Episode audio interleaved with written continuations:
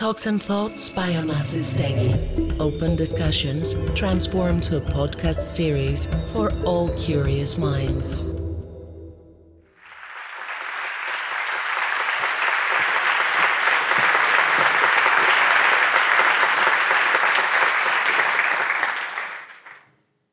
Well, first of all, I, I want to thank you all for coming here, and I want to thank uh, the Onassis Foundation uh, for inviting me and for having the patience of two years waiting for um, Werner Herzog to come here the first time he is speaking in Athens in a public forum.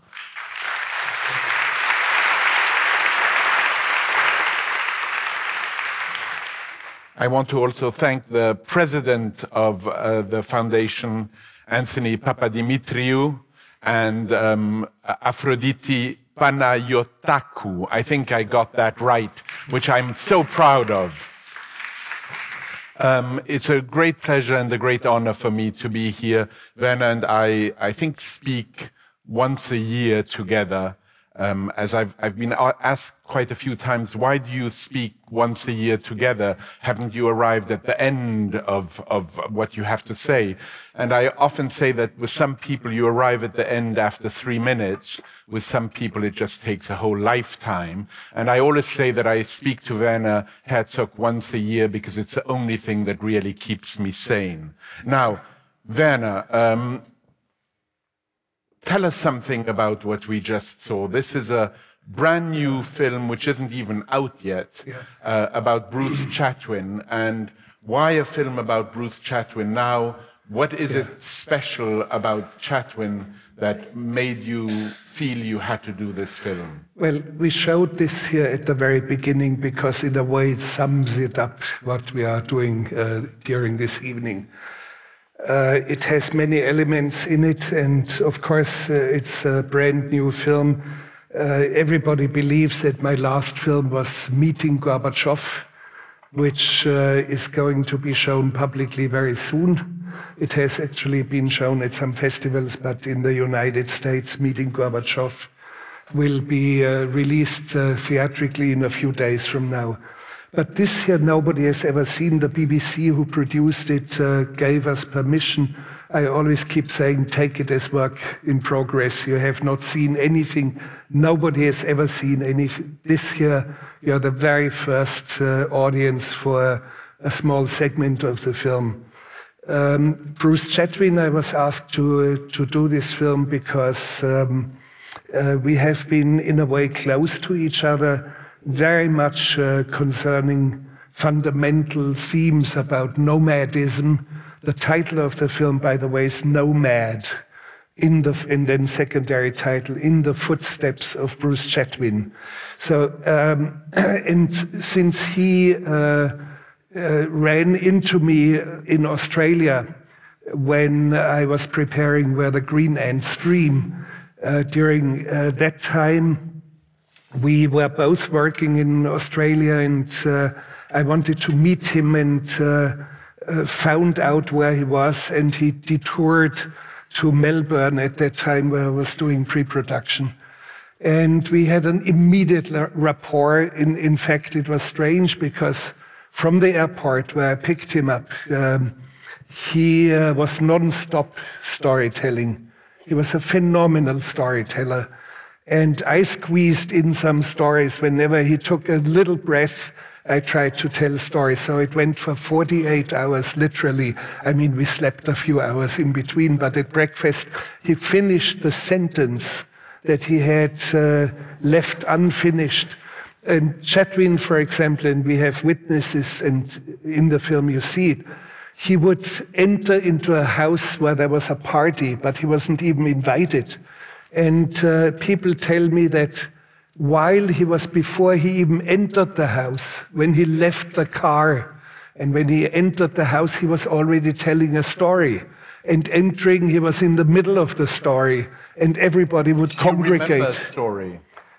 Yes, sure, of course. And, and he was mimicking very well uh, with Australian Aborigines, and it's in the film.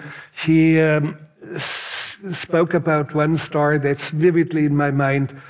a very wealthy American couple arrives uh, in the Australian outback at a mission station uh, where there was uh, a, a, group of Aborigines. And the, they fly in in a private uh, aeroplane. And the lady, the woman, comes in high heels and immediately takes photos and takes photos of an old Aborigine who is squatting on the ground. And he spits at her feet in contempt. And she knows she's done something wrong. She should have asked permission. And she apologizes profusely. And she says, I should have asked you for, for permission. And uh, can, can, I, can we bring you something? Can we give you something? Um, do you need anything here? Uh, we can send you things. What, what would it be? And the Aborigine, without missing a beat, says, for Toyota pickup trucks. so, and, and how he mimicked the voice of the Aborigine was, was phenomenal. So, a quintessential storyteller. And of course, we had um, many things in common, traveling on foot, for example. Can I, can I show image number one? Uh, yes, what is it? I don't right even. Ah, yeah, yeah, the rucksack. I, uh, do we have it here? When, when Chatwin, when Bruce Chatwin died, I just had uh, finished a film that I did in the Southern Sahara about nomadic tribesmen. And he wanted to see it, but when I arrived, I mean, he was, there was only a skeleton left of him. I mean, he was already dying, and he said to me, When I'm dying, I'm dying, uh, help me to die quickly. And so I said, Shall I bash in your head with a baseball bat or shall I shoot you? What do you, what do you mean by that? And he thought I could get him some sort of strong sleeping pills that would put him away, which didn't happen, but he, he actually saw my film in bits, uh, 10 minutes, and then he would lapse into a semi coma and wake up again, and then he would shout out, I've got to be on the road again. I've got to be on the road again. And uh, then he realized, he looked at his legs, there were only bones.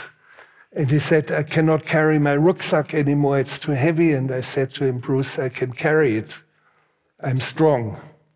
And uh, then when he uh, actually uh, was dying, only two days away from dying, he um, asked me if I could leave. He was embarrassed to die in front of me. And uh, he gave me his rucksack, which I, he has carried it 10,000 kilometers on his back. And I have carried it, and it's very valuable, uh, enormous, an enormous piece of uh, reminiscences and lifestyle and exploring the world and exploring landscapes. And you have seen it in the in this clip, uh, and, and, we left it long enough so that you could see a, a portion, black and white, of the windmills uh, uh, at the plateau of Lassithi in eastern Crete, on the island of Crete. I was traveling on foot all along the island with a donkey, but in the mountains, not along the coast. I was in the mountains, and I come across uh, towards the end of passing all the way through the island of Crete, I look down and I see what you see in the film. And I was only 15 or 16, and I was sure I was insane. What I see cannot be. It is beyond what you expect, beyond, beyond sanity, deranged. But I, I thought I was deranged. I thought I was insane. And Chatwin, very interestingly enough, talks about deranged, deranged, deranged landscape. Yes, uh, it's a very good way to, to label it. And it's in, in a way, it is an inner landscape. Unfortunately, it does not exist anymore. Um, it, it was used, the windmills were used for irrigation but they replaced it many years ago with uh, diesel generators to pump water to the surface. And only a year ago, uh, the mayor of the small town or the village of Lassithi sent me an email whether I could join a committee uh, to restore it and to bring it back to life, but I think they shouldn't have removed it in the first place. It's, it's it saddens, it saddens my heart that what you see uh, does not exist anymore. And, and what also brings you, I mean, you, you, you, you spoke about that um, uh, uh, in, in, passing, but it's so important. You, you will notice that Werner Herzog doesn't talk about walking. It's very important. It's he doesn't say traveling on it's foot. Traveling yeah. on foot. Yeah. And every time I've used walking, he corrects me and says, no, it's traveling on foot. And yeah. I'm not a backpacker. You, you see, backpackers have their You're not their house. No, they have their household on their back, meaning a tent, a sleeping bag, cooking utensils. I'm not one of those when Why I not? travel. Uh, it's not my way to experience a landscape and experiencing the world. It is something different. Um, you, when, when you are traveling with the bare necessities, uh, you have to get in touch with people. You're thirsty and your canteen is empty and there's no water anywhere, so you have to knock at the next farmhouse. and that's when you get stories. And that's where I get stories, but I need some water. I have to ask, can I fill my canteen, my bottle uh, in, in, in your kitchen?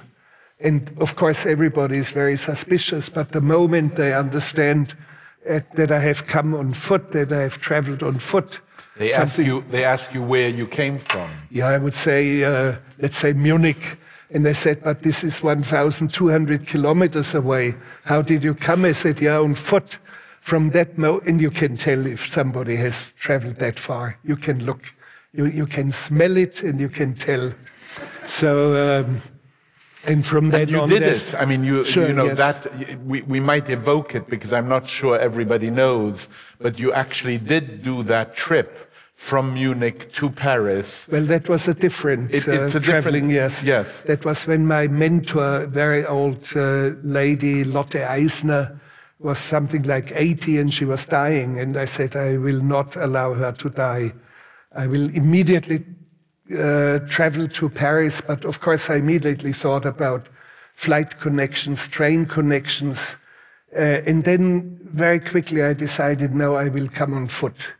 It doesn't matter how far it is. It's something like three and a half weeks straightest walk, and it was in beginning of winter with snowstorms coming from the west at me. And I, I arrived, and she actually she didn't she did not know that I was coming on foot, but she was out of hospital, and she died. She she died then something like eight years later when she was around 88. And she asked me to come again, and she said, uh, Well, there's still this spell on me that I must not die, I'm not allowed to die. Can you lift the spell? Because now I'm almost blind and I cannot read anymore, I cannot see movies anymore, I cannot walk anymore. Um, and it would be time now for me to die. And I said, Lotte, it's fine. Yes, uh, spell is taken and from you. And, and she died, I think, eight or ten days later, which was fine then. It, it was okay. The but right- when, when I, I, I traveled once around Germany, my own the- country, on the very border, yeah.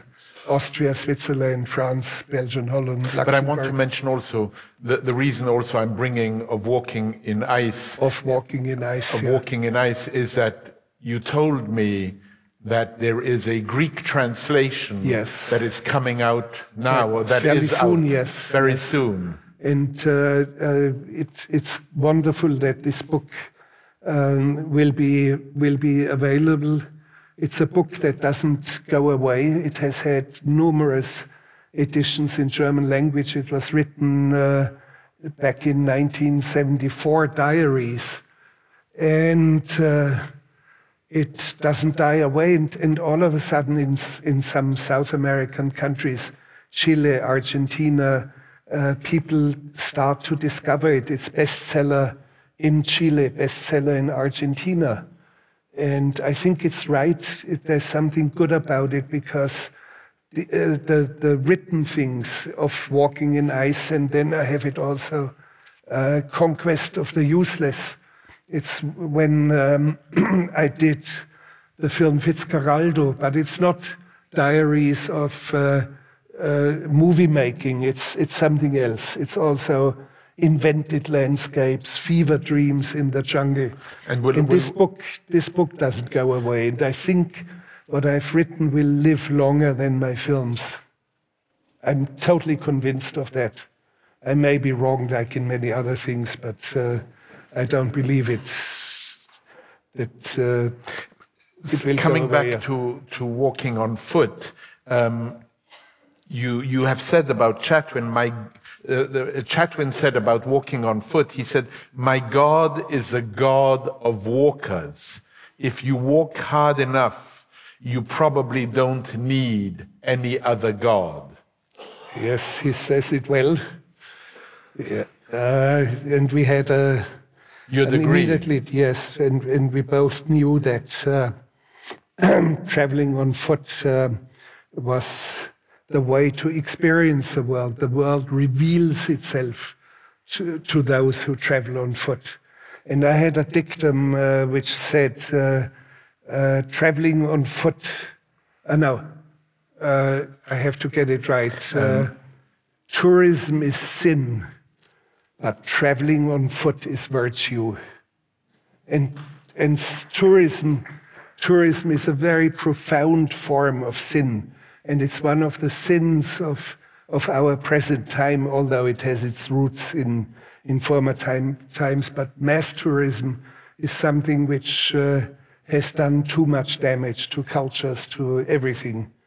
It's, it's not what we should do. You know, I remember an essay um, which George Santayana, the American Spanish philosopher, wrote called The Philosophy of Travel where he very interestingly enough says that Aristotle said that plants are firmly planted in the soil. Yeah. Uh, they get their sustenance from the soil, while men have the intelligence of locomotion. Yeah, well said. I didn't know that quote. I have a you few, always surprise me, yes. I always have a few yeah, quotes, yeah. Uh, a few new ones for you. Yes. But um, I would like to come back to uh, the, the, windmills and yeah. Chatwin and, and experiencing landscapes. It started very early for me. And uh, when I saw Lassithi, I, I think I was 16. I was a kid. I was a school kid at that time. But I, I went because I was, in a way, in the footsteps of my grandfather, Rudolf, who was an archaeologist. and look at did, image 17. And he did uh, his life's work on the island of Kos. He uh, discovered and excavated uh, the Asklepieion in, uh, in Kos. And he was always more fascinating for me than my own father. My own father had very little contact with me, but with my own grandfather, I had a very deep rapport, although I, most of the time during his eight, last eight years, he was completely insane. And I was always fascinated by um, things that uh, uh, became deranged and not in, in the orderly sort of thinking. He used to uh, have his scientific books and underline important passages uh, with a pencil but the last books that he um, actually read and worked on, every single word, every single line from beginning to end was underlined and highlighted. So, and, and sometimes he would. And what did that mean to you then? It was, uh, it was very, very stunning for me because I myself am a fairly, uh, I'm not a very fast reader uh, and I, I absorb things and I contemplate over lines that I've read. There, there are books where I, it took me a fortnight until I got over the first paragraph. And it's no, it's true. For example, uh, um, Thomas Bernhard, a wonderful Austrian writer, and the book is Gehen, Walking. Uh, and um, the first paragraph is so strange and so complex that it took me a fortnight until I could read on. Do you remember it? Uh, no, it's it's took. If if I start to quote from it, uh, I would drive you nuts. I'm not going to do that. But back to to my grandfather, he also uh, was sometimes very repetitive. He would um, not. Um, for example, recognize my own grandmother with whom he was married uh, happily for over 60 years and he would be formally dressed for dinner and he would address her with madam and be very polite and speak to her. And my grandmother, when, when he had died, said to me, she confided in me, and she said, uh, he was such a wonderful husband. She would never allow him to be admitted to a lunatic asylum. She uh, took care of him, and he would each night in fear he would be de deported, God knows why and where. He would put all the furnitures on top of each other for the truck to take it away, and he would put all his, his dresses out of the um, cupboards and, and pile it up, and she would all, always put it back. It was complete, a complete repetition of, of things. And uh, really very tragic. And we as children, we were cruel and we would shout at him, uh, I have to say it in German, Herr Professor Menschenfresser, Mr. Professor Cannibal, it rhymes. And he would come after us, but we would climb into the birch tree where he couldn't reach us. And my grandmother noticed it one day, and I got the, the hardest beating in my life and I deserved it. It was fine. Yeah, I never regretted of having gotten that beating. And uh, Let, us one day, at, let's let, us let us look at image 18 and 19. But go ahead. Okay. Yeah. Uh, one day at dinner, he would. Uh, that's part of the Asklepieion. one day he would fold his napkin very carefully and put the table in order, and he would stand up and bow to her, and he would say, Madam, if I, was, if I were not married already, I would ask for your hand. and it's really sweet. It really touches my heart. He's one of those. And, and somehow, with his echo of these repetitions of uh, putting his things together and uh, waiting for the truck every night, and repeating phrases and underlining phrases in books, in a way influenced the short film uh, Last Words, which uh, it's my only film that I shot in modern Greek uh, language. Uh, at that time, more than 50 years ago, I actually spoke Greek, which is completely buried now. Should unfortunately. We, we we could, but it's a very strange film. Uh, but, but that's okay. I mean, yeah. a lot of things we will show could pass for strange. So I, I think we should show it because we're talking about okay, it yeah. right now. Which so, clip um, is it? do you want to say something about it? N no, no, it's uh, it was just totally bold, courageous to make a film where people repeat what they just said. And uh, I found musicians in the town of Rethymnon and I, I really love the, the, the, old man who plays uh, uh, the lira. and I quickly uh, arranged a film around him and um, shot it partially at night time or on Sundays, while on regular working hours or regular days, I was shooting Signs of Life. And it's very dear to my heart because that in a way it was a breakthrough for me because I did things that were not within the rules of filmmaking. Nobody has done anything like this. And the cinematographer at that time said to me, ah, you're, you're doing things that you shouldn't do. It's, it's not how films are being told. And I said, no, I'm telling it like I think it should be told. And it's new ground, and, and we are inventors of cinema. I always had the feeling I was the inventor of cinema. And that's one of those moments. Can, can so let's show play it at good clip? volume and um, we'll get okay, out of yeah. your way. All right. by the way, the, the house here is phenomenal. You, you do not see everybody who has worked here on the set. There were last moment uh, changes. changes, and, and the people whom you do not see normally did a wonderful job and very, very quick. Paul, the mistake is you, but now we show the right one, which is number. You, you, you noticed that the mistake is me. Yes. But now, now, we, now we see, um, we see um, clip, uh, we see um, clip uh, 03. 03. Okay. Yes, the film is very dear to my heart for many reasons. You know, you said um, it is as if I filmed of the musicians, you said it is as if I filmed the last troubadours. How did you mean that?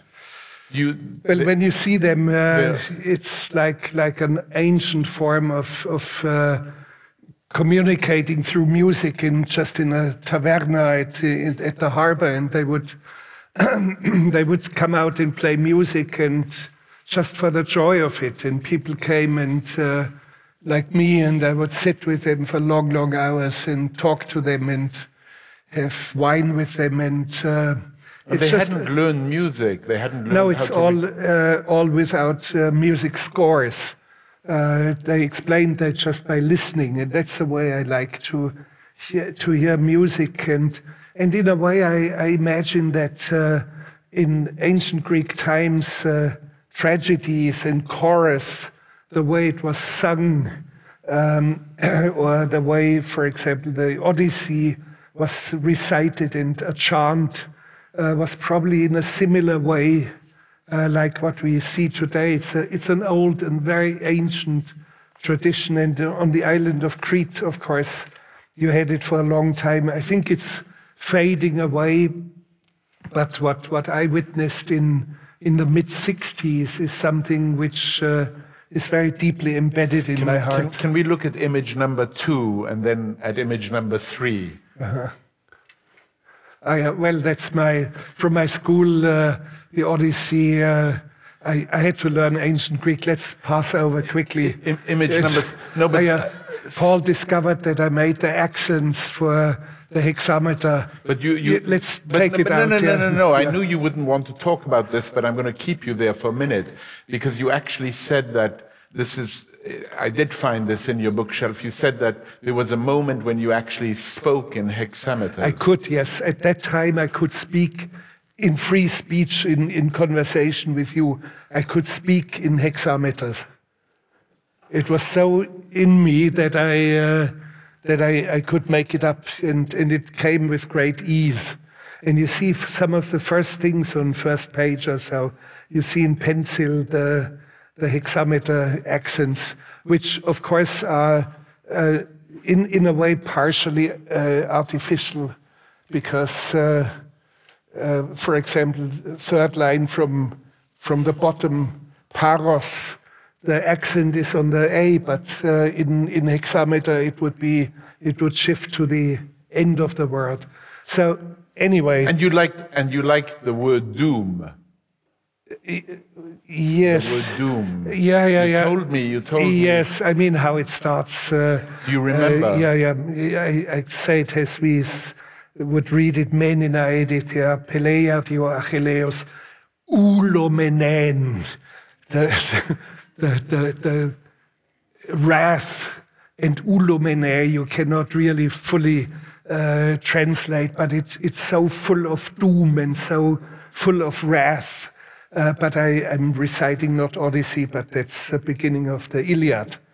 And uh, I, I must say, I started to love it later much more than during school. I was always unhappy in school and would uh, always be at the brink of being thrown out um, because I'm so much self taught. And today I'm going a little bit back into, into ancient Greek, although I, I use, um, for example, an edition where you had where you would have English on one side and the uh, original ancient Greek on the other side. But I, I try not to look at the translation. But instead of looking into the dictionary, I, I, I, peek, I, I, have a look at the English translation. So I, and I read some obscure writers like Diodorus Siculus. Uh, who, who is uh, an encyclopedist, not, not really that intelligent, but, but uh, wonderful when it comes to the father of Alexander the Great, when it comes to Philip II of Macedon, and also to Alexander the And you, Great. and you travel, you travel, there's certain books that you put in your backpack, as it were. Yes, uh, sometimes I do have uh, things on me. By the way, uh, Chatwin quite often in the rucksack that we showed to you had of walking in ice on him. He loved this book. And um, so uh, I, I was astonished that he would uh, care so much about this very book. But, but some of the books you travel with, with uh, uh, books by ancient Greek writers who offer you consolation. Uh, not the Greek, it's actually Livy, Livius' uh, Second Punic War uh, about Hannibal and, uh, and uh, Fabius Maximus Cunctator, the, the one who, it was his, uh, an ugly byword, an epitheton or ornans, or in, in this way, not a decorative, but, but to make, put him down, the one who was cowardly hesitant, who as a coward always withdrew uh, and lured Hannibal into his doom by attrition, war by attrition. So, and, uh, and I have the feeling, uh, although he was derided all through history until today, he's still the greatest of all heroes. And it's good when I'm in trouble making a film, I, and, and when it's really getting bad, I, I read Livy, Second Punic War. So, but that's my, my private thought. Or sometimes the book of Job, Hiob, book of Job in the Bible. All the misfortunes that come upon one single man. And it's, How does it help you? it, it helps me because, because they, they had it even worse than I could ever have. And it's strange because I used to attract disasters. In Signs of Life, the leading actor that you see in the film um, uh, on this uh, fortress on the island of Kos uh, had an accident where he fell two meters from a wall and he broke his heel bone, which is very critical because all the uh, force, kinetic force of walking on the heel bone. And for six months, uh, he could not really move.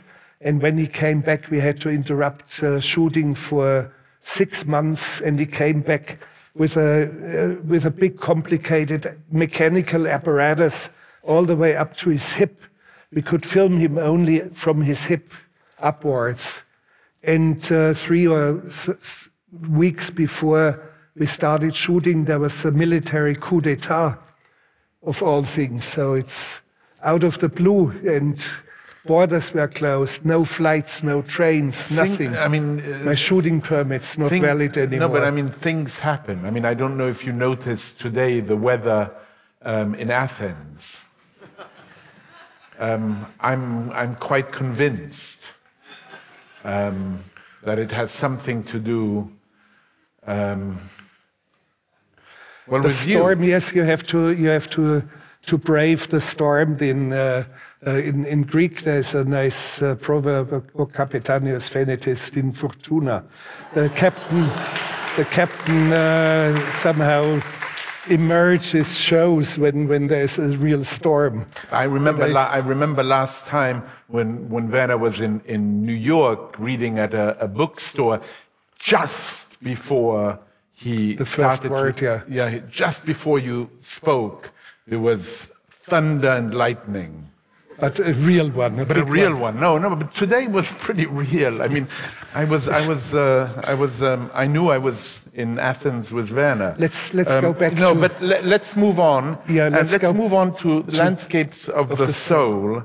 Um, I want to read a little passage and then Yeah, get all right. um, to to. Um, You're reading from. Uh, I'm reading from a book that I think is quite, uh, quite remarkable. It's a book of um, conversations that Werner had with Paul Cronin. It's called A Guide for the Perplexed.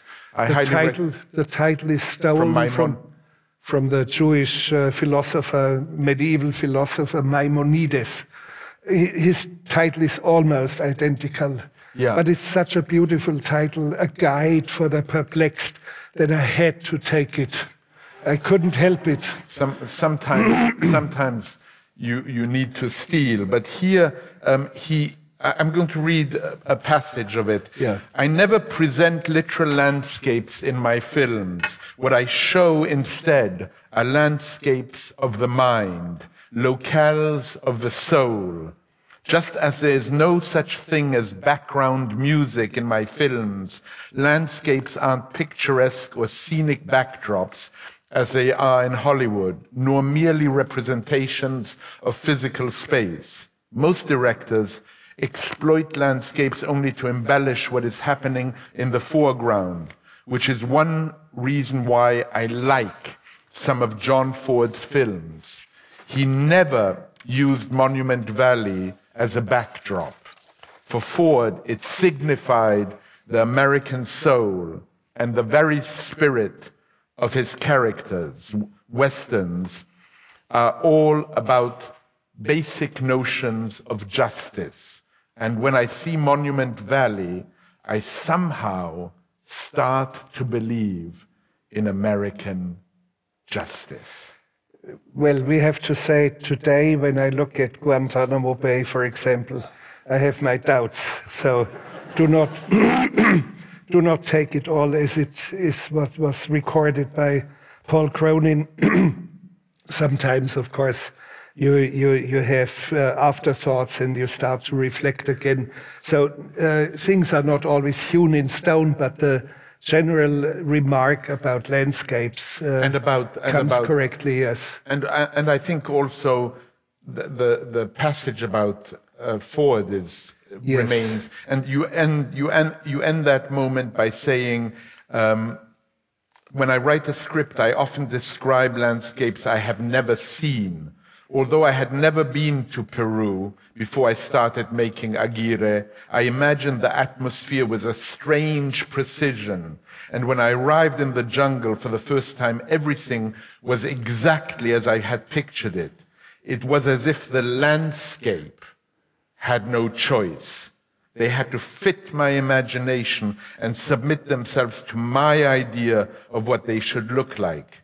Although sometimes I struggle to find actual environments that match those in my head, I'm good at reshaping physical landscapes and making them operative for a film. They always somehow adapt themselves to the situations required of them.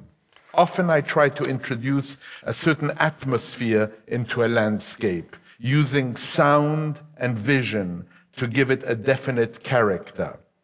The fact is, and this I particularly like, the fact is that I can direct landscapes just as I do actors and animals. It's correct, yes. There's a there's a very fine example from Heart of Glass yeah. with the racing clouds. I don't know whether we should show it right away, but I would- we I would- should we should speak about uh, how very often in the general perception uh, and also by fairly intelligent people who believe uh, because it's a very superficial look at what I'm doing in my films. They believe that I must be a German romantic. No, I'm not. That's the last thing that, that would be on my mind. And because of, yes, of course, there is something, sometimes a distant echo of, uh, of romantic paintings.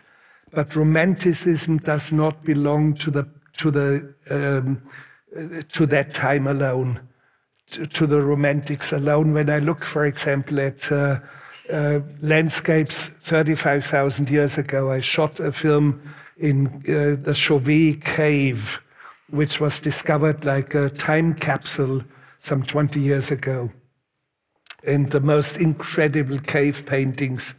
Uh, the film is called, uh, in, um, what is the title of the film? The Caves. Cave, Cave of Forgotten, Um, Forgotten Dreams. Dream- yeah Cave of Forgotten and, Dreams. and what is significant, there's a beautiful gorge in, in these rocks.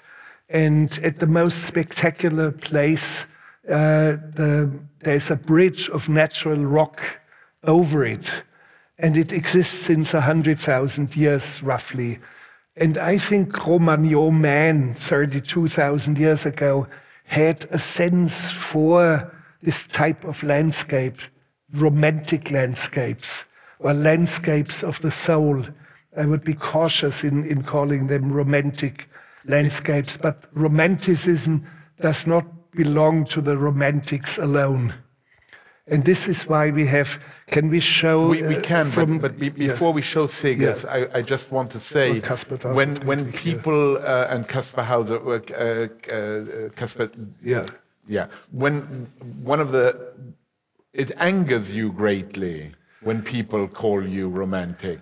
Um, That's- whilst at the same time there are certain romantic writers who um, are very close to your heart, and I'm thinking particularly um, of someone like Hölderlin. but he's not romantic. You see, that's that's a I that's want, to an ha- I interesting. want to have that. That's an interesting thing that we have the Goethe and Schiller and whatever, the, the classics, and then we have the romantics.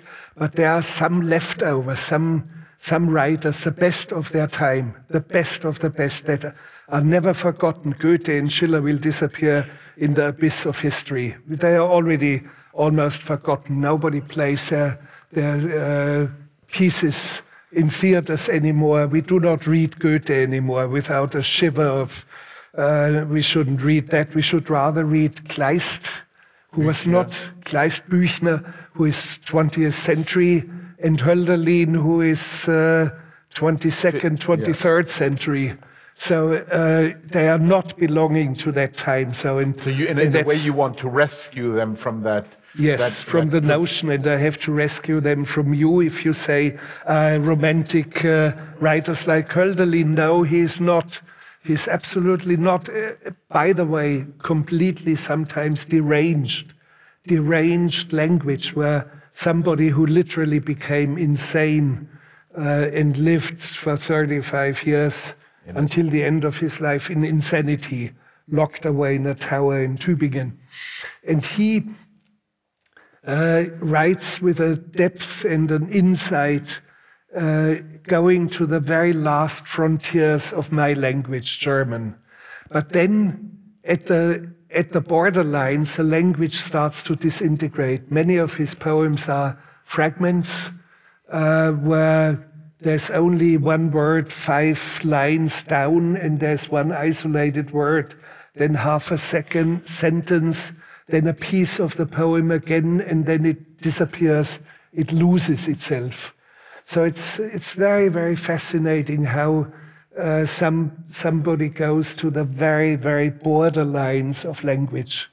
And I- that's I- not a romantic I, I, notion. Yeah, I don't, I don't, uh, Werner, feel that I particularly need to uh, uh, to be saved on this issue. I, Yeah. I, I, but I, I think that uh, Hölderlin is often misread. Um, Of course, yes. and, and misread because one wants to fit him in some kind of a Yeah. school. And that's a and, you, problem. and you and I once had a, a conversation about one sentence in Hölderlin, which I think of on a daily basis, which is the poet must not avert his eyes. No, that's my line. It Is it doesn't yours? come. It's not Hölderlinia. No, sometimes I ascribe certain things to poets or so. For example, there's a film I made during the fires in Kuwait, where the entire, every single oil well was burning. It's an apocalyptic landscape, The and I wanted to have a, a- an apocalyptic feeling. And the film starts before you see the first image. There's a written two line text, and it says, uh, The collapse of the stellar universe will occur like creation in grandiose splendor. And under it, Blaise Pascal. It sounds very much like Blaise Pascal. But of course, I invented it, and Pascal couldn't have written it any better than, than I did. And, and so I, I, I become inventive and I do things that you normally do not do in movies. Uh, every um, Uh, to create to create a feeling. to create a, a cosmic sort of feeling you step into the film at a very high level. And, so, and the, uh, in the cosmos out there, it, it doesn't look pleasant at all. And people found it very funny that I'm saying, for example, in the film uh, about Bruce, uh, about Timothy Treadwell, Grizzly Man, um, when he speaks about the uh, wild nature as if it was Walt Disney who created wild nature, that you have to hug a bear and you have to sing songs to a bear. No, this is counterproductive. The bear actually ate him at the end. And uh, no, it's, it's actually not funny because nobody should die like that. And be, besides, his girlfriend was also killed and eaten by a bear. But uh, he was always speaking about the harmony of the universe and, and that everything was beautiful and nice and the wild nature was fluffy and kind to us. No, it's not like that. And I'm saying in my commentary voice here, I differ with Treadwell. For me, uh, nature is uh, chaotic, hostile, and murderous. And that's what you see when, when you look at the, at the cosmos out there. There is no such thing as the harmony of spheres, which actually is a, a concept of Greek philosophy. The Pythagoreans uh, started in Aristotle, picked it up later, all the way to Kepler. And Kepler. All the way to Kepler, as if there were uh, spheres and, and there was a harmony. Uh, the stars, moon stars, uh, were um, somehow humming or giving a sound that created a harmony inaudible for human ears, which I find very interesting because there's much outside of our hearing and our vision. And um, I want to show some of those images that are particularly important to you. Um, if we could look in sequence. or shall we look first at, at what, what I don't think I am number 13 and number 14. Sure. First, number 13. You see, I. I, uh, that's I, Caspar David Friedrich, yeah. the wanderer. This is a very beautiful, and that's really a landscape of the soul. Can we see number 14? The monk by the, the monk at the sea, also a very, very beautiful image. Can we see number 12? Uh, that's uh, Martin, a British number 11. Yes, some beautiful, incredible, invented landscapes that have a phenomenal quality. But I would like to point out to who is really important for me, Hercules Segers, number 10. Uh, here, Hercules Segers, that's early Rembrandt time. And uh, he was not much taken seriously by any, anyone. Actually, he died an alcoholic in, in poverty, uh, and nobody cared about him. And what is left of him is only something uh, like a hundred small prints. He experimented with prints. Uh, and I think only Rembrandt of his contemporary, the young Rembrandt, took him seriously and bought a canvas painting, which now is at the Uffizi. And Rembrandt painted some additional things into it, an ox cart and some clouds. So he wanted, Rembrandt wanted to improve Hercules Seger's image.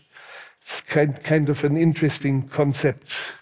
And, uh, but Segers then did things that are completely outside of the canon of his time uh, and landscapes that are very, very close to my heart. But they were done in the 1620s or 1610, 1620s. Can we see 04? Picture 04, please. Yes, that's. And in, in many ways, it's connected to what I read before about Peru, that in, in some way, the landscape, you, you, you recognized it yes. before you saw it. And in the case of Segers, what is so interesting that you told me the other day is that he never saw a mountain. Yeah, he never, he never left Holland. He never saw a mountain, he never saw rocks. But it's an invented landscape, it's an, it's uh, very landscape stage. Of yeah. the soul in, in a way. way. Could we see number five? We just rattle a few of them down. Just very beautiful. Number six, please.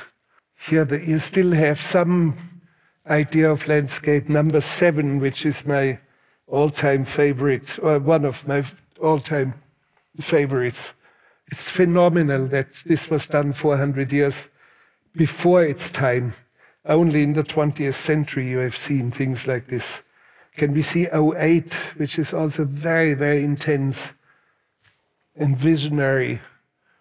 And number nine, no, uh, can I, no, number nine is, I think, is that the one? Yes, okay. Sure, there's, you can even recognize a church or something, but here the rock and the, the sky, they start to come apart. There's something a little bit that reminds me of Hölderlin. And um, can we can we see um, clip number nine? This is uh, from uh, from Aguirre, the Wrath of God, the opening shot. Uh, and you see, it's it's very staged and it's very stylized. It's uh, and and it is a clear landscape of the soul. And and in and they're, they're echoes of Segers, they're echoes of what you, you in, had in seen. a way, my tribute to Hercules would in you, a way, yes. You would say that. Yes. And Kinski didn't take well to, to this. Well, Kinski is not in the first shot. I took him out because he was he was screaming at me. He wanted to be in close up in front of the whole army and always his face. And he said to me, Ah, uh, you know, you, you idiot, you cretin, you whatever. Uh, the human face is the greatest landscape for any filmmaker. And I said, No, it is not. This is a, and he wanted to have, this was actually shot uh, in Peru near Machu Picchu. Uh, and it's a, it's a, a ecstatic mountain uh, opposite of the, the, ruins of Machu Picchu. And you all probably have seen the postcards of Machu Picchu with the ruins in the foreground and then the entire sugarloaf shaped mountain in the background. And he wanted to have that. And I said, no, this is only a postcard. This is what a commercial would do uh, for, for a, a television commercial would do it that way. And he was even more angry, and I took him out of this shot because I wanted to have um, an excerpt of the landscape which has a strange ecstasy, something that is outside where humans, where landscape steps outside of itself, where landscape uh, becomes like a fever dream, like an imaginary landscape. And of course, what you see, people coming down there, it's. Uh, it, it, it is not reality. It is some, something like, a, like an elevated, an, an ecstasy of real, reality. There's something, something particular about it. And, and you, you caught a moment which was extraordinary, a natural moment with those clouds. It yes, I, it, it was a terrible day, uh, all in clouds and raining, raining, raining, and you couldn't see a thing. And then when everybody was completely exhausted and couldn't take it any longer, all of a sudden the clouds opened and they stood on one side of the mountain. And then we, we shot this only once. You can do that, such a thing only once. 450 people coming down, and llamas and cannons and all pigs, all sorts of things. And it's too steep, too slippery, and uh, uh, quite a few people had vertigo they would, uh, and, and it was always the, the people from the highlands, strangely enough. Uh, we had uh, native people, Quechua speaking people who came from an altitude over 4,000 meter. And they had vertigo, uh, five, six, seven. I tied them with a rope to, to a bush. So, and I said, We bring you down later when the shot is done. So, you, you have to be physical when you do something like this. And it's always, always, always physical experience with landscapes. And yet, uh, something, uh, something really doomed. When, when you see this shot, you, you immediately get the feeling that this army descending there uh, is doomed. They all disappear without a trace at the end of the film. No wonder that that word doom spoke to you. Yes, of course it, was. It came. Yeah, and, and I describe certain things of the landscape that I had never seen. I had no, no real idea how jungle really looked like. And um, I learned very quickly how to give it a quality, a quality of fever dreams. And uh, how to translate that onto a screen is uh, a strange and complex uh, phenomenon, and I cannot fully describe how I do it. And sometimes I, I have minor conflicts with uh, cinematographers because they want to stylize it in a certain way, and they want to do it in a conventional make, they way. They want to make landscape look beautiful. Like yes, and and whenever there's a, a sunset, uh, and I notice that the sunset is behind my actors, I turn it 180 degrees away from the sunset so that the cinematographer who loves the sunset in the background doesn't get it. There's never a sunset in any of my films. Uh, I, not completely correct. I think once there's a, there's a sunset. I think it's a good moment to bring up a, a, a recent experience you had in Switzerland, um, where you went to the CERN. Oh, yeah, yeah. I was... It's interesting because you, it, it seems to have struck you in, in yes, important I, ways. I was invited to CERN, to the Large Hadron Collider by scientists. And I could see a lot because the Hadron Collider and all the main cyclotrons are in, um, in repair and refurbishing and upgrading. So for two years, they have them sitting idle, and you can really see them and walk around. And, um, and the, the scientists really tell you, uh, those who do these experiments, that uh, the cosmos out there is not just unfriendly, it's so hostile that we cannot even imagine it. And just recently, a week ago, we saw the first uh, photo of a black hole, uh, which was very a very complex uh, sort of array of um, uh, telescopes around the world who, who, combined their observations at the same moment and had to be arranged into into one image. And and what's out there is is so phenomenally unfriendly, so phenomenally hostile that is even beyond our imagination. And uh, it's, it's just extraordinary. And the, the kind of tools that they are using is, is really wonderful for me to see and to understand. For example, when they have a collision of two uh, particles um, and they have detectors and the particles crash into each other with extreme um, energies very close to the speed of light. And uh, the events are taking place in extreme short times. So they make their observations uh, in milliseconds or less than milliseconds. And what, what really struck me is that uh, they record a millisecond with their computers and in their detectors a millisecond is one thousandth of a second. And what they record, the data they record in one thousandth of a second, records more data than every single library in the world put together into one millisecond.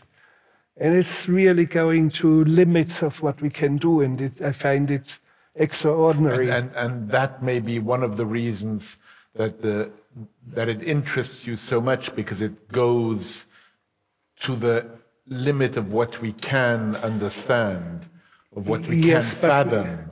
But we can understand very simple things. For example, I was always interested in time that uh, present does not exist. There's only past and future.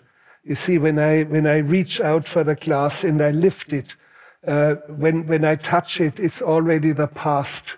It, it happened in the past second, and I lift, lift it up It's already also past already when I drink from it. Uh, and, and there's only, only left is, is the future. There's, you can bring it down more and more. I, the last millimeter before I touch a glass is already past. And the very first moment when I touch a glass is already past. So where does that leave us? It leaves us with the notion that you can, you can explain that to a Cro-Magnon man, somebody 30,000 years ago. You do not need to be a scientist. Where it does leave us is that we understand that human perception of time is an illusion. It is an illusion. We, we only have past and future. And every child and every uh, Aborigine in Australia who has not done science will understand that. It's as simple as that. And yet, uh, our perception of time, we have now um, machinery that records time to fractions of, of seconds, and it's one by the power of minus 14, meaning zero point and then 14 zeros, one, one second. It's a, a trillions of a trillions of a trillions of a trillions of a second can be recorded. And, and when you ask, yeah, why, why do we need to do that? The answer is very simple. Uh, the world out there, you including probably, most of you including, are asking uh, Boulder, Colorado, which has its most precise atomic clock, more than a billion times per minute for the right time. Because all our GPS, uh, all our GPS uh, measuring has to do with time, how much time it takes to reach a satellite and reach a moving car, because an object in moving uh, slows time down. And that's a, very, and, and they can measure it to such details that are almost impossible to imagine. And, and what they tell you is, uh, according to Einstein, and it can be proven in practical terms, when I have my wristwatch here and I move it away from a huge mass, the mass of Earth, planet Earth, and I move it away from the center of the Earth, only one meter, just moving my, my wristwatch, it will go slower. But by a, the tiniest trillions of trillions of trillions of a second, and they can measure it. They can measure today how much slower my wristwatch is moving because I move it away from a big mass. It is measurable now. And I find it very, very fascinating.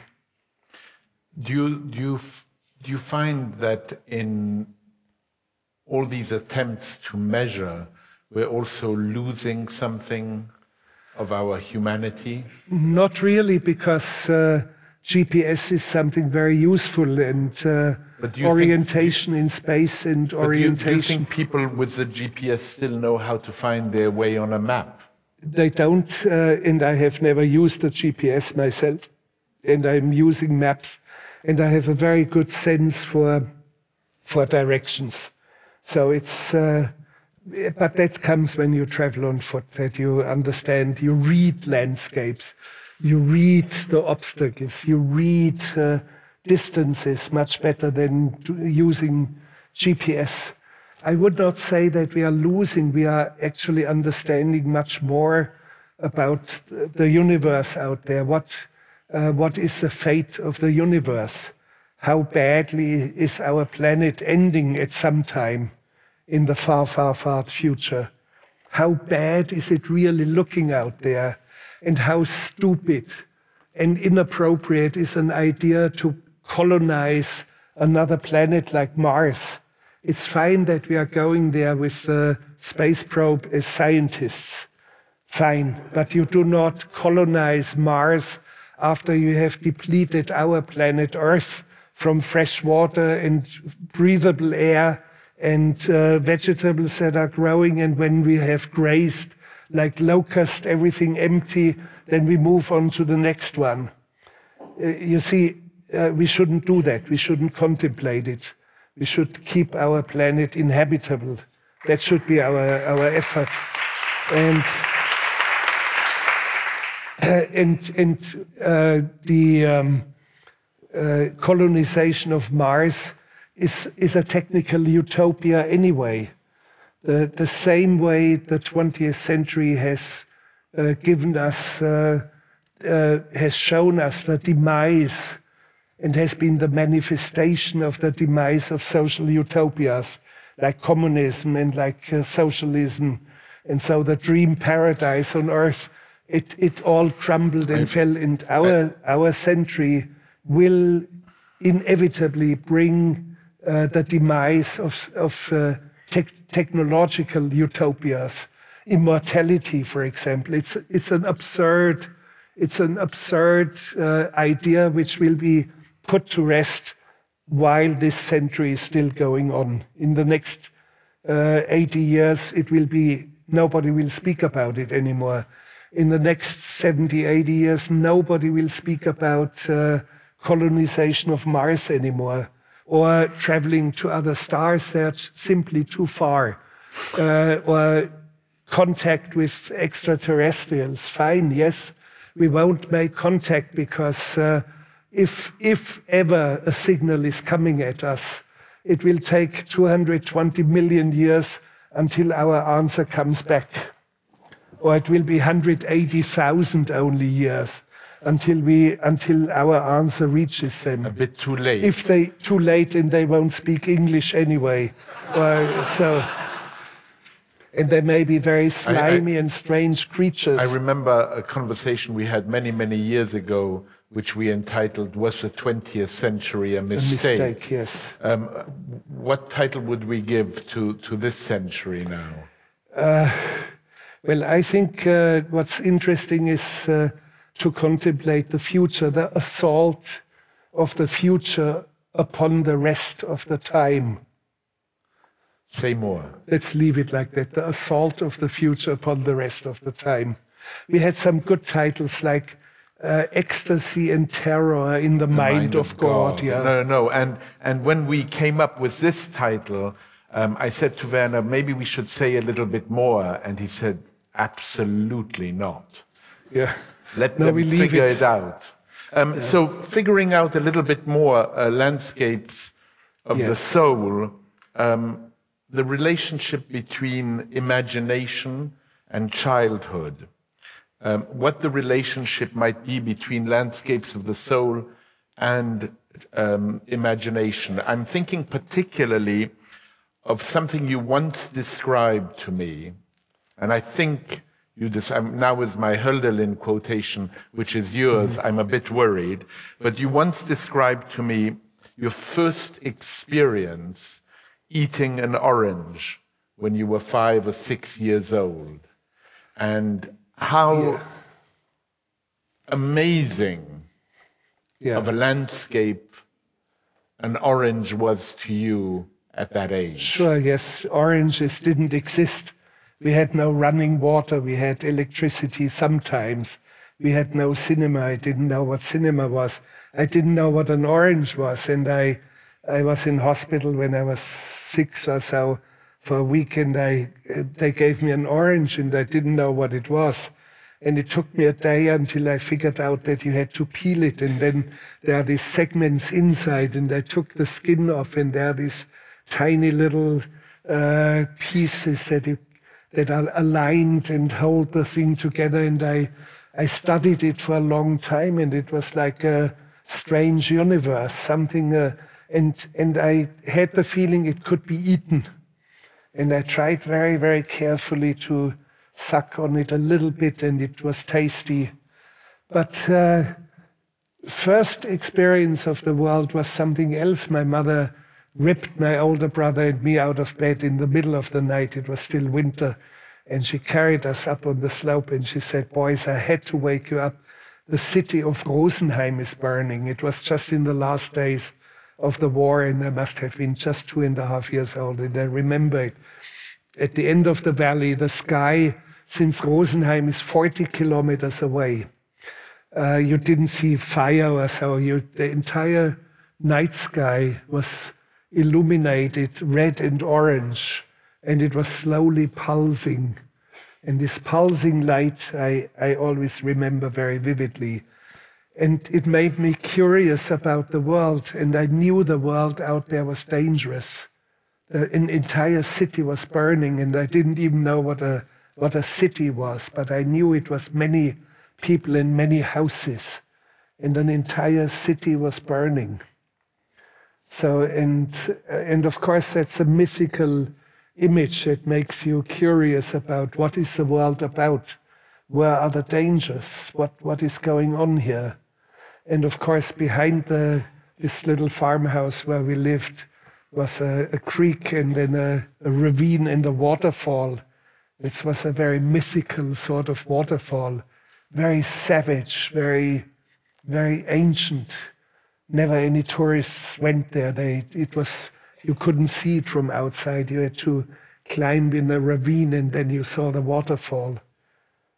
So those, those are elements that, in a way, uh, shaped my understanding uh, of images, of landscapes that, um, uh, that, that have certain qualities, that have certain elements of, of a child's soul. And they come back to haunt you now yes, not haunting me, but I, I enjoy to discover landscape and landscapes and shape them and, and di discover, detect things in the landscapes uh, that nobody else would search for or find. I remember in Antarctica, I did a film, Encounters at the End of the World, and there's something very, very strange under the very South Pole. I, I think we have a clip of yeah. that. Do we? Uh, Shall, shall we show that one? Yes, it's uh, a very strange find, and um, nobody else uh, being at the South Pole would would look out. I, I, heard that there was a frozen sturgeon somewhere very deep in the ice. It, somebody from the kitchen apparently stole it and put it in a shrine and put frozen, gar, a frozen garland of, of popcorn around it. So it's uh, the human imagination is, is, is very strange sometimes. And, and I try to find these images. I try to, to make it my own. And I reflect myself in those. Actually, when I say the, the uh, mathematical, precise, true South Pole, since the ice on the South Pole is about three, three kilometers thick and it's moving, it's moving one or two meters each year. Uh, probably by today, it's something like 15 or 20 meters off the very mathematical South Pole. It's shifting. It's, the ice is actually moving and drifting towards the ocean.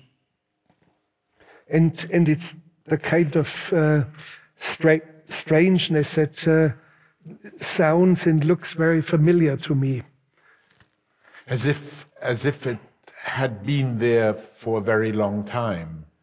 Nearly. Yes, and it will stay for a very long time. It, uh, if if they leave the uh, sturgeon uh, in this shrine, it uh, it will probably be discovered by archaeologists of the future. Five thousand years from now, they might be, or aliens may come and discover the frozen sturgeon, and they have to to figure out what to do with it. And this whole concept of alien is, is in, in a way very fascinating for me because out there it's I don't think there's much of aliens out there, although we know that there are uh, exoplanets or inhabitable, quite, uh, quite many inhabitable places for life forms. Uh, and, and we can assume that, that somewhere there is life. But um, life in forms that we do not know how it looks like, maybe microbes, maybe bacteria, maybe even strange uh, snails, or you do not know what. And um, it's, we can assume that there is some life out there because we share the same history with the universe, we share the same physics, and we share the same chemistry with the universe. So there's a, a probability that's uh, there that there's, but I don't find it that interesting. We can assume, yes, there are some life forms out there. Uh, we will we will never reach it because it's too far. Everything out there where you find inhabitable planets somewhere in uh, our galaxy is uh, at least 25,000 light years away, or 400 or 4,000 light years, which means you have to travel hundreds of thousands of years, which you cannot as a human being. It doesn't interest you that much.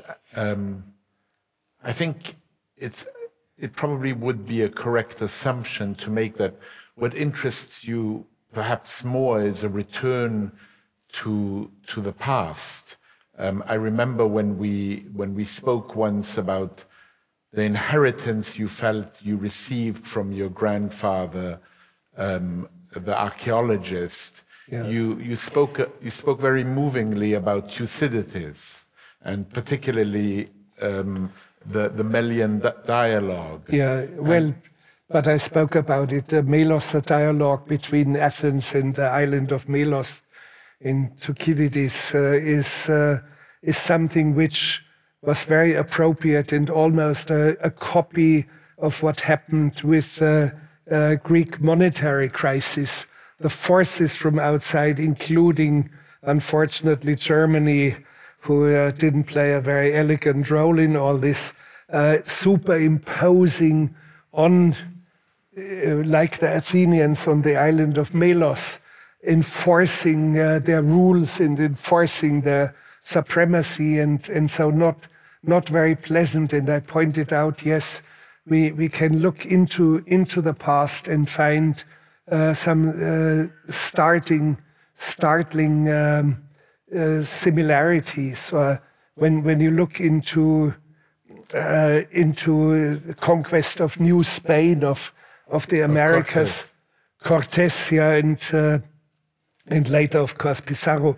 And there's some sort of a symmetry, symmetry of myth for the Aztecs, the Spaniards arriving were some uh, creatures that descended from the clouds, godlike creatures uh, who rode on miraculous stags, meaning on horses. And they had firearms that created thunder and lightning that killed off their men, their soldiers. So, uh, and, and they believed there were gods that descended from the clouds, predicted actually in some ancient predictions. And the symmetry of, of this myth included all the, also the Spaniards. The Spaniards, when they saw um, the Valley of Mexico, which still was a lake at that time, and they descended between the two volcanoes, Popocatépetl and Iztaccíhuatl, and they saw it, and, and uh, Bernal Diaz del Castillo, a footman uh, of Cortes, uh, uh, he writes in his wonderful book, The Conquest of New Spain, uh, he writes that they were marveling and stopped as if this was out of a fairy tale, as if it was out of the book of Amadis, some sort of late medieval fairy tales, invented cities, uh, celestial cities, uh, invented cities. So there was a certain symmetry of myth. And I, I believe that it was actually probably not Cortes because today I tried to find it. The instructions that he had, I think, included that he had to look out for um, he had to look out for the fountain of youth which actually is not in the instructions. I have to look into uh, Columbus. I think the instructions for Columbus was if you find land, look out for the fountain of youth. And those were the official instructions for him, among other things. Converting, converting the natives to, to the true faith. And um, actually, I'm planning a film on meteorites which yeah. may contain some uh, life forms like bacteria or, or, or monocellular structures. Uh, uh, what if an alien landed here and there's a scientist who is actually a, a priest in the Vatican, and we want to ask him if an alien steps in front of you, like out of Star Wars with little antenna there and the screechy little voice, would you baptize him? it really interests me. What, what does the church tell us? How do we deal with the alien? Why, why, why does this interest you? Uh, because it interests me because we baptized the alien that came across uh, the Western world when Columbus discovered uh, some islands in the Bahamas. And they immediately baptized and raped and took the gold. So that's uh, a, a, very, very strange encounter. So there were always murderous and strange and uh, in a way, I can't describe it what it is, but it, uh, it captures my imagination. What, what is it that's so strange, what we are doing with the alien? Each time we talk, um, Werner, it seems to me more and more that um, your interests, the depths of your interest lie firmly in an appreciation and an understanding of history. Not only it's uh, it's. I know uh, I would be corrected, our, but, yeah, but yes, sure. History is always something that's totally fascinating, but uh, exploring the world and understanding and reading the world right to uh, to understand what is going on and how um, how the world is shaped and what is going on. Where do we live? uh, what is our environment. I know because and that's uh, that's I, in a way in in. Uh, no, I, I, want you to read that, but I know useless, I know um, when when we saw each other in Los Angeles and uh, um, our um, current president gave his um, speech uh, to the nation, you were you were angry at me for not having heard it for not having listened to it. And you said to me, How can you possibly you know, understand the world at the present time if you don't pay attention to that? Sure, and, and I, I pay attention to, to the bizarre things that you see on television. I, I look at the most bizarre sometimes, at some game shows, or I look at uh, WrestleMania, or I look at the I look at what, what is Trump saying uh, to the to the general public. I'm, I'm fascinated by what is going on, and you must not avert your eyes. The as, poet must not avert his as, eyes, as Hölderlin would as, say. as, as I would say, and and not averting your eyes and and looking looking at, at the world as it is in all its strangeness and cruelty and in, in its in its marvel and that's where, where a, a, quality comes into my films, a quality of awe, of, of uh, something that illuminates us, something that struck, strikes us. I've that, never seen anything like this. That's sublime in some way. Yes, sometimes it elevates us uh, into recognition of, uh, of something that comes close to truth, which has always been very important to me. What is truth? And uh, we cannot describe it, and, and, nobody knows exactly except the Pope. He, for, for there's there's some sort of the um, uh, truth of faith, but but I, I would not fully buy it. Uh, I buy it when I look at medieval mystics, late medieval mystics, who experienced uh, certain truths in and certain illuminations in ecstasies, and this is why I've termed the um, the expression ecstatic, the ex ecstasy of truth, the ecstatic truth. But sometimes it's just the, the very normal, uh, terrifying look at, at the world as it is. And there's a, sometimes a strange uh, terror and strange illumination in it. And Conquest of the Useless is full of it. Why don't you read I, I, I read you, I yes, to, I, so also you hear you hear Werner's prose here. I want you to yeah. hear uh, these two passages. it is uh, Pucallpa uh, in Peru in the jungle, 7th of July 1980. An entire school of small fishes leaped out of the water as our boat passed. I saw a stuffed alligator. I actually saw it. It's not like the frozen uh, sturgeon. I saw it. I saw a stuffed alligator standing upright, supported by its tail and singing to the accompaniment of a guitar. The alligator was also wearing sunglasses. A young man was holding five small alligators by the head and wanted to tell them and wanted to sell them to me.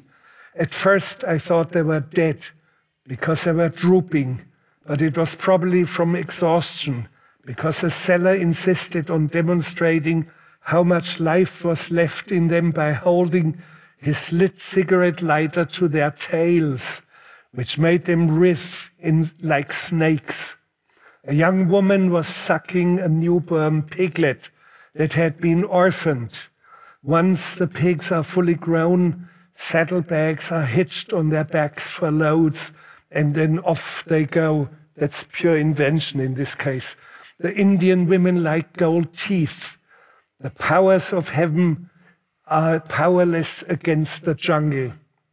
The night was quiet. Only the stars sang far off. A few stars came shooting down. Wagner, a naked little Indian boy with a distended stomach, not yet able to speak, was pushed toward me among the silent observers. Another child, about five, asked whether I wanted him, little Wagner, did not have either a father or a mother, only his shadow. So it's just looking at what the world is all about. And it's with a very few, uh, with a very few moments that the pigs are saddled with saddlebags and off they go into the distance. All the rest is precise observation which all of a sudden is interspersed with fantasy. But I remember the little boy uh, naked and with a with a big belly because he had apparently uh, he was undernourished and and they wanted to sell him to me and give him to me to uh, adopt him. Whether I wanted little and his name was Wagner, like Richard Wagner. It's very, very beautiful and strange. So, shall we show the last scene of Aguirre? Uh, okay, yes, because it's, yeah, let's show I think it. so. Yeah.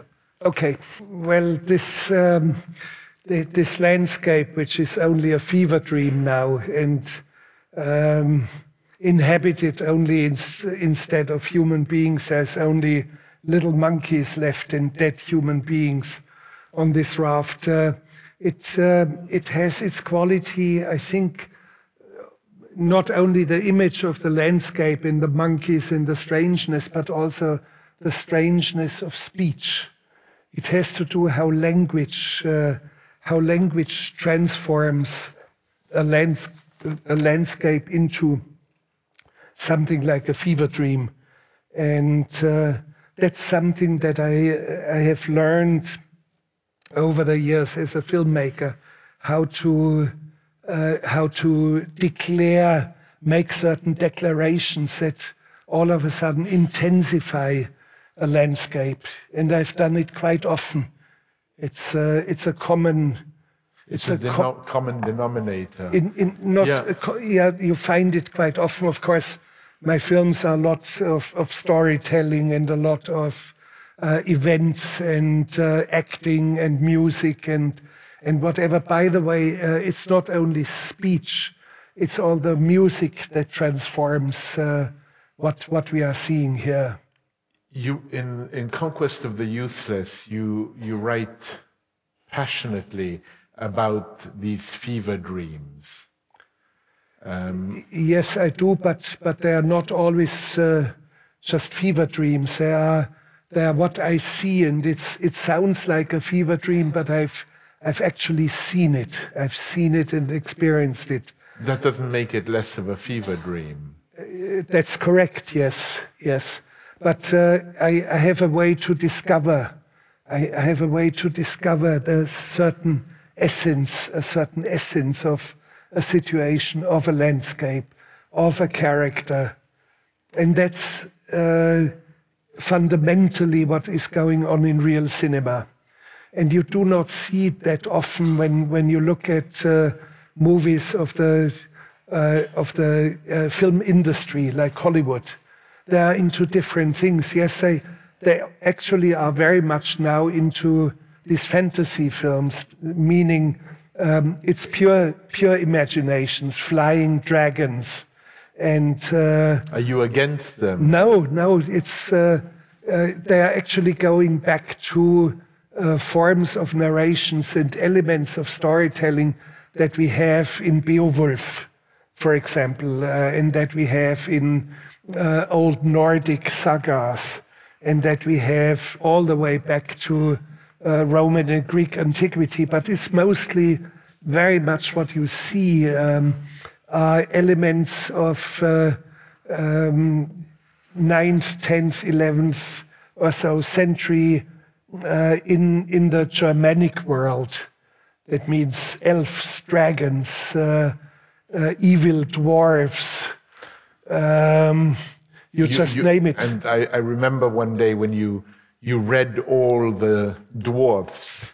Yeah, in, in the in the in the poetic Edda, it's it's a wonderful. I highly recommend you have to read uh, the old the poetic Edda, uh, which uh, was collected. These poems were collected in the 12th, 13th century, but they date back to much earlier times. They date back to the fifth. Some of it refers to um, uh, events in the fifth, sixth century, or maybe because it's an oral tradition, maybe even deeper in into time. We do not know.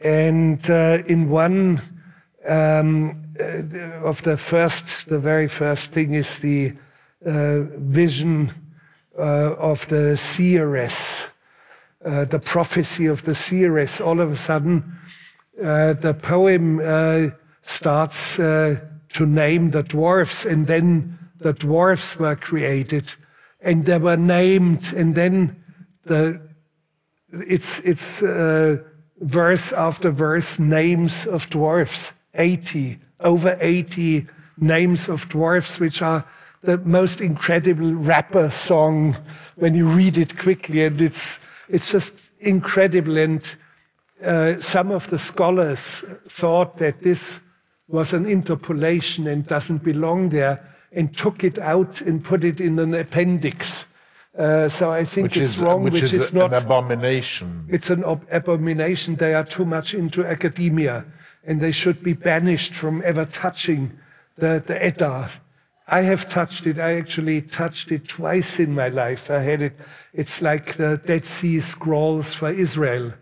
What Iceland has is. is I remember. I remember um, we were invited once to to to go to to Iceland. Do you remember what you said? You said, I will go under one condition that we can, that we speak for five consecutive hours. Yeah. One day we'll do it. We won't speak for yeah, five, for five more hours, I yeah. promise you. But, um, Werner, maybe what we can you, show. Maybe, I, I, I think the, the, the final clip we should show is Into the Inferno, or um, not is that with the Icelandic? Yeah. Yes, okay, let's show I, that. I think we should Which show that. Is and then I have one. Yeah, number um, 12. I have one bonus at the very can end. Can we show number 12? Yeah. It's actually Iceland, and I'm reciting uh, some of the poetic Edda. And, um, and it's a way I'm speaking, I'm reciting, because I have some sort of a, my own stage voice. And I, I do have my own voice when I'm playing, for example, a villain. You love in, playing in a Jack, villain. In Jack Reacher, or other things now in the new uh, Mandalorian, in the uh, continuation of the Star Wars, I play a small role. And, and again, there, I'm not the, the, the baddest badass bad guy, but some, somehow a sinister character, and I'm good at that. And the kind of voice. But you enjoy playing the of, bad guy. Of course, because I'm good. I'm good as a bad guy on camera, I mean on the screen. Otherwise, I'm a very friendly person. In private, yeah. My, my wife will testify that I'm a fluffy husband.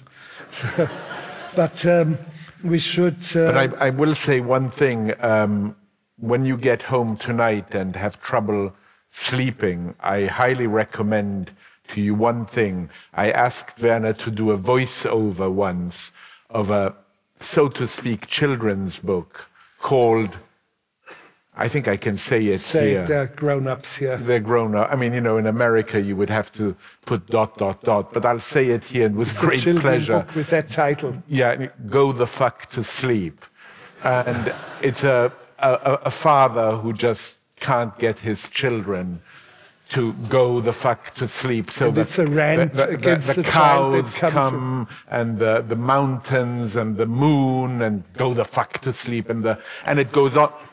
Just listen to recited it for you, yes. Yeah, you did it for me. I, I played it in the dark before an event on that book. I highly recommend you go home, put yourself under blankets, and play it quite loud. It might it might not do the right effect. And here uh, the clip is from Into the Inferno. Number 12. Fairly recent film, clip number 12. And I'm reading from the Poetic Edda. That landscape is just so extraordinary. Yeah, it's uh, very beautiful and terrifying. And uh, of course, we know that it's under us everywhere, even under the seabeds. It's all what you see here. At some points, it's erupting and it becomes visible. And, and I like to, to see where it becomes visible because uh, it, it has this sense of awe, uh, the sense of wonder. And uh, actually, in the film itself, I'm commenting it uh, in a way that National Geographic would ever, never, ever allow. They would take the film away from me.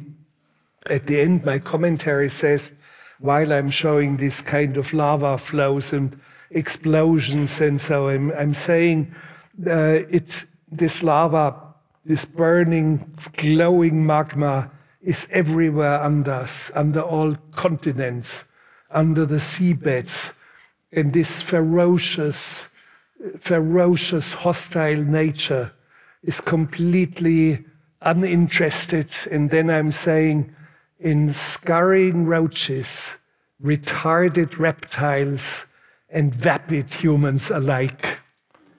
And I, I love to say things like I that. I know you do. Yeah, and, and- and you know, I, I and know you do not hear it in I, National No, I, I know you do. And, and before Werner um, reads the final passage, two things. Um, because it, you, you, you love saying such things, and you've loved saying them, I would say, possibly your entire life.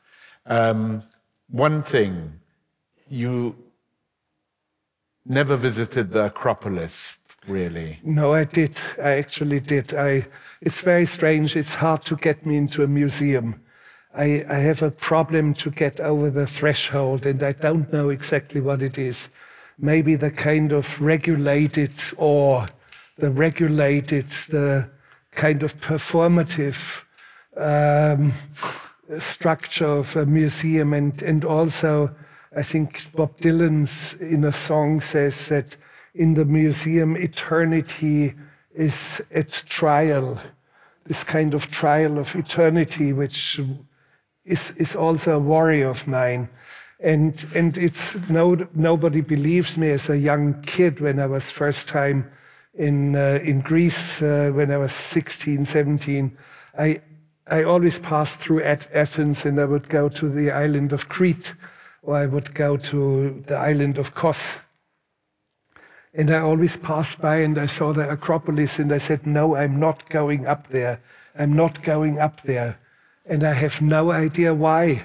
And I think 13 times I was in Athens and only on the 14th time I went up to the Acropolis. But I, it was uh, right after the mili- military coup d'etat. Um, and the borders were just opened, no flights yet. So I drove a car 2,200 kilometers from Munich. Day and night I drove. I slept two hours, falling on my on the passenger seat and slept. I arrived in Athens and it was five in the morning. Just lights started to come up, and and I, at that time you could park under the Acropolis in a car.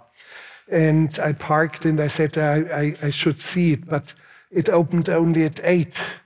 At eight o'clock they opened and I was the first one on the Acropolis. Hardly any anyone came. But I was so tired, I sat between two of the columns and fell asleep. And uh, I slept maybe 15 or 20 minutes. And then I was rudely woken up and, and expelled from the Acropolis by guards because they thought I was a homeless, a hobo, a, a, a vagabond who wanted to sleep up there. Would you go back? I was back once, uh, but briefly. But I saw the Acropolis this morning uh, in, in the hail, and I thought this was wonderful. This was really good to see it. Thunder, lightning, hail, and the Acropolis there. It's just, and it was good to see it from down. Orchestrated by you. Uh, in a way, yes, I hope. let's, let's look at um, clip number 20 and then Werner will do a uh-huh. reading. Well, it's, uh, uh, the clip is from a film from Les Blank, Burden of Dreams. Uh, he actually took the title from me. Uh, we spoke about titles and, and he uh, picked it up from me. It, to me, it only shows that I, I, have been working for a long time. I was uh, still a very young man when it was the time when I did Fitzcarraldo. and when you see photos when I did Signs of Life, I look like a schoolboy. And I have uh, plowed on and I have never uh, never looked really back. This is always strange when I look back at myself. Uh, I, I, do, I personally do not like it that much, but we are showing it here what to an audience. What don't you like about it? I don't like uh, self-reflection. You see, some animals, there are some animals, when you put a, a mirror at them, they immediately shy away and, and, and go away. They, they, you, there are animals who do not like their mirror image, and it's no, the no, same I for know, me. and you and I have had a few conversations about psychoanalysis in that yeah, way. Yeah, yeah. I, I think psychoanalysis is one, among other monumental mistakes, it's one of the monumental mistakes of the 20th century. Uh, of course, it has its roots in the 19th or even before, but, but uh, it has not done good to anyone. And I very much compared, yeah, it, it doesn't do good if we self reflect ourselves, if we shed light into the deepest recesses of our souls. We shouldn't do that, it's unhealthy. And uh, psychoanalysis is a monumental mistake. And, uh, and in the same way, it's, in a way, it is related. I keep comparing it with the Spanish Inquisition, where you were no, it's, it's a legitimate comparison because in the Spanish Inquisition, uh, in order to root out, to weed out remaining elements of Muslim faith from Spain after the reconquest, you were forced, and sometimes forced under torture, to confess to the deepest uh, uh, elements of your faith. You had to explain, you had to do the auto da fe, you had to uh, reveal the nature, the deepest nature of your religious belief. And it was equally, equally disastrous. It hasn't done good to anyone, neither the inquisitors nor the tortured ones. So, and it's legitimate to take it as an example. And uh, I, I, keep thinking about uh, a, a, single hour in New York, for example, for a psychiatrist costs not under not under two hundred dollars, and I keep thinking how many good steaks that would would be. I would prefer the steaks instead of the psychiatrist. So I have to rant against them because I'm so much against uh, um, what I what I see there. when I when I proposed um, this idea of making the Onassis Foundation even more global and bringing yeah. it to Los Angeles, I, I, said two things that came directly from you. Uh, one where you said that New York is essentially a city where they consume culture, and LA is a culture, is a city where they create culture. Yes, and uh, not only culture, they also create, for example, in the uh, perimeter of the city itself, the reusable rockets uh, by SpaceX are being built in the town. Uh, Tesla cars, uh, uh you have it all, uh, computers or let's say the internet started in Los Angeles. You have a movie about that. yes, I, I did a movie, uh, Lo and Behold. But also, Reveries also the of the other, the other line that uh, has mattered to me greatly, and it is yours. This I do know. Is you, when I asked you once what culture was, you said culture is a collective agitation of the mind. Yes, it is. And you have to look behind the glitz and glamour of Hollywood, and then you would immediately understand. It's a city of great excitement about mathematics. It's a great excitement about literature, music. Uh, things get done there. Uh, new ideas are tested and then spread out to the entire world, like the internet started there, like much of the computers, although that's further north, Silicon Valley, but video coming. games collective dreams of the world in terms of the Hollywood cinema, not my cup of tea, but still it's created there. And, and all the idiocies, all the stupidities are from there, like the crazy sects like Scientology, or like yoga classes, or like aerobic studios, or like uh, you just name it. Um, I remember last time you said breast implants. Yeah, not only that. I mean, uh, you see, it's terrible if you if you go to a party in, in Los Angeles, you see uh, total human installations, women with artificial breasts like this, and and uh, 25 facelifts, and men have started it as well now. It's very, very No, I- frightening. you know, I, it's so frightening, and I, I, I, rem, I remember on one board I was on, um, the, the- some of the board members just, you know, I wanted to ask them if they could could blink. They cannot. Yeah. No. they cannot wink anymore and they cannot laugh because the, the face is so stretched that they that they only have one robotic expression and that's about it Werner, can you finish the evening by reading an uplifting uh, page? okay yes uh, let's go back to the time of uh, fitzcarraldo and i actually returned to the place much later some 20 years later and i wanted to see what was left. We had uh, cut a swath of jungle um, for moving the ship over a hill and it was a heavy ship. It was a real steamboat in one single piece and uh, certain things in, in the drama of uh, what was happening there and drama i mean drama of doing something that has never been done in technical history an object of that size and of that weight in one single piece has never been moved over a mountain. So we had to invent and i had to invent methods how to do it. Actually neanderthal or, or neolithic methods how we do, did it.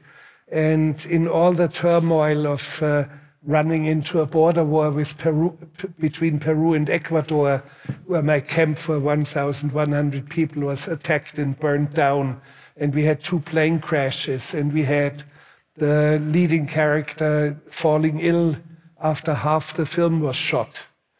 Uh, and he was flown out, Jason Robards, he was flown out to the States. And uh, his medical doctors wouldn't allow him to return to the jungle. So, and at that time, Mick Jagger of the Rolling Stones was still part of the of the acting team. And I had I said to him, "You have to go because we have only three weeks left on your contract, and even if I have a, a new actor tomorrow, it's not time enough to do everything with you." So he, uh, he had to go on a world tour with the Rolling Stones. So there were, there were massive, massive disasters. And then I returned, and nothing, uh, there was no trace of us. Not a single post we had, uh, huts like the native people would ha- have, and thatched roofs. And uh, the floors were made of flexible bark and uh, there was not even a nail that you could find. Or where we had cut the jungle some 40, 50 meters wide, was completely overgrown again. You could not tell where it was. It was uh, all of a sudden uh, everything that I did was reclaimed by forest and by uh, rotting and by um, what, what nature does to us. And, uh, and of course, I had overlooked quite a few things. And of course, what came to me uh, was um, at that time, my last consolation was, uh, uh, was writing, was words. Uh, for others, last consolation would be either drugs or religion or whatever. For me, it was always, always words. It was texts. I dug myself into writing diaries. And, and tiny, tiny. At that time. I, I, I, wish I could show you now the most uh, diminutive miniature handwriting. Yeah. yeah, my handwriting is of totally normal size.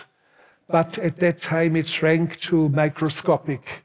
And I had the sharpest pens imaginable so that I, I could, for example, write 10, 12 pages of text on half, on half a page of this book. So it's, and you could only decipher it with a magnifying glass that jewelers, for example, are using. They, they have glasses and then they flip some magnifying thing and they look at diamonds. And like that, I could decipher it. And it took me 26 years until I was okay. capable to even touch it and look into it and read it. Big partly for the reason you were mentioning of looking back. No, no. I didn't want. I, I tried it once and I could read only a few pages, and it was so such a horror for me that I said I will never read it. And my wife, who is actually sitting here, she said to me, she said to me, you have to address it. You have to address it because when you are dead, some idiot will eventually get hold of the text and try to decipher it and decipher it wrongly and uh, not edit a few things out that shouldn't be in it. And it would be a book of an idiot if you do not address it yourself. You have to do it. So, 26 years after I wrote these texts, I went into it, and all of a sudden it was very easy. It's completely easy. And I typed it out and uh, of course deleted things and edited a few things. There's no no doubt about that. And so, thank you, Lena. Yes, she's here, and she has been a very good influence on those things. Um, here I, I read just towards the end the Amahuacas I was assured had been contacted long since. There was actually an incident where an uncontacted tribe, much further upstream, 10 days travel upstream in the mountains, uh, they had refused any contact with white civilizations and they had shot with very large arrows, two meters long arrows, and uh, as they have no metal, uh, with razor sharp bamboo arrow tips, they had shot at three of our people who were native people who were further upstream doing fishing for us, and a man was shot through the throat, and the arrow uh, head was still sticking through his throat. It had split his shoulder open and stuck in his throat and stuck in the other shoulder, so it rested there. And the woman was hit three by three arrows and survived. We had to operate them on the kitchen table uh, in the middle of nowhere because if we had transported them any further, they would have died inevitably. They were dying and we had to operate. And I was assisting operations by, with a torchlight, uh, illuminating the, uh, the, the pelvis cavity of the woman that was operated on her abdomen.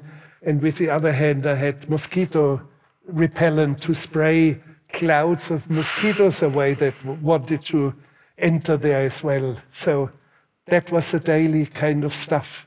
And the Amahuacas uh, was the, the tribe, the small tribal group that had done the attack. The Amahuacas, I was assured, had been contacted long since and had been tamed into good Peruvians. I found not a trace of either our camps even after a careful search, not a nail, not a post, not even a hole where a post had been. The strip we had cleared was completely overgrown, as if we had never been there. Only the forest was a lighter green there if you knew where we had dragged the ship over the mountain. But the vegetation had grown up into its previous, up to its previous height. It was midday and very still. I looked around because everything was so motionless.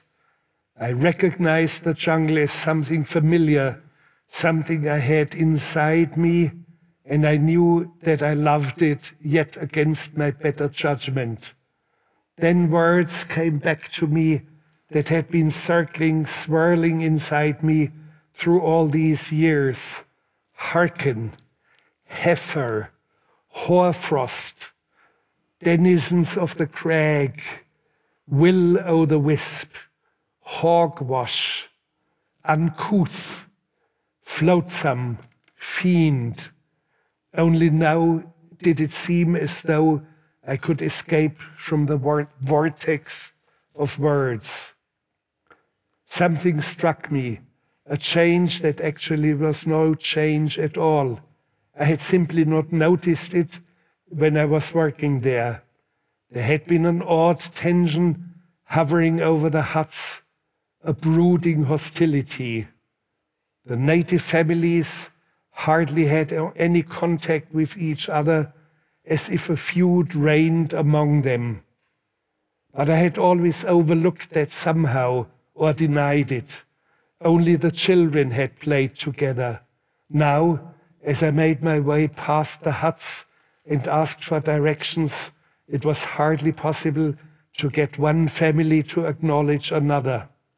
The seething hatred was undeniable as if something like a climate of vengeance prevailed from hut to hut, from family to family, from clan to clan.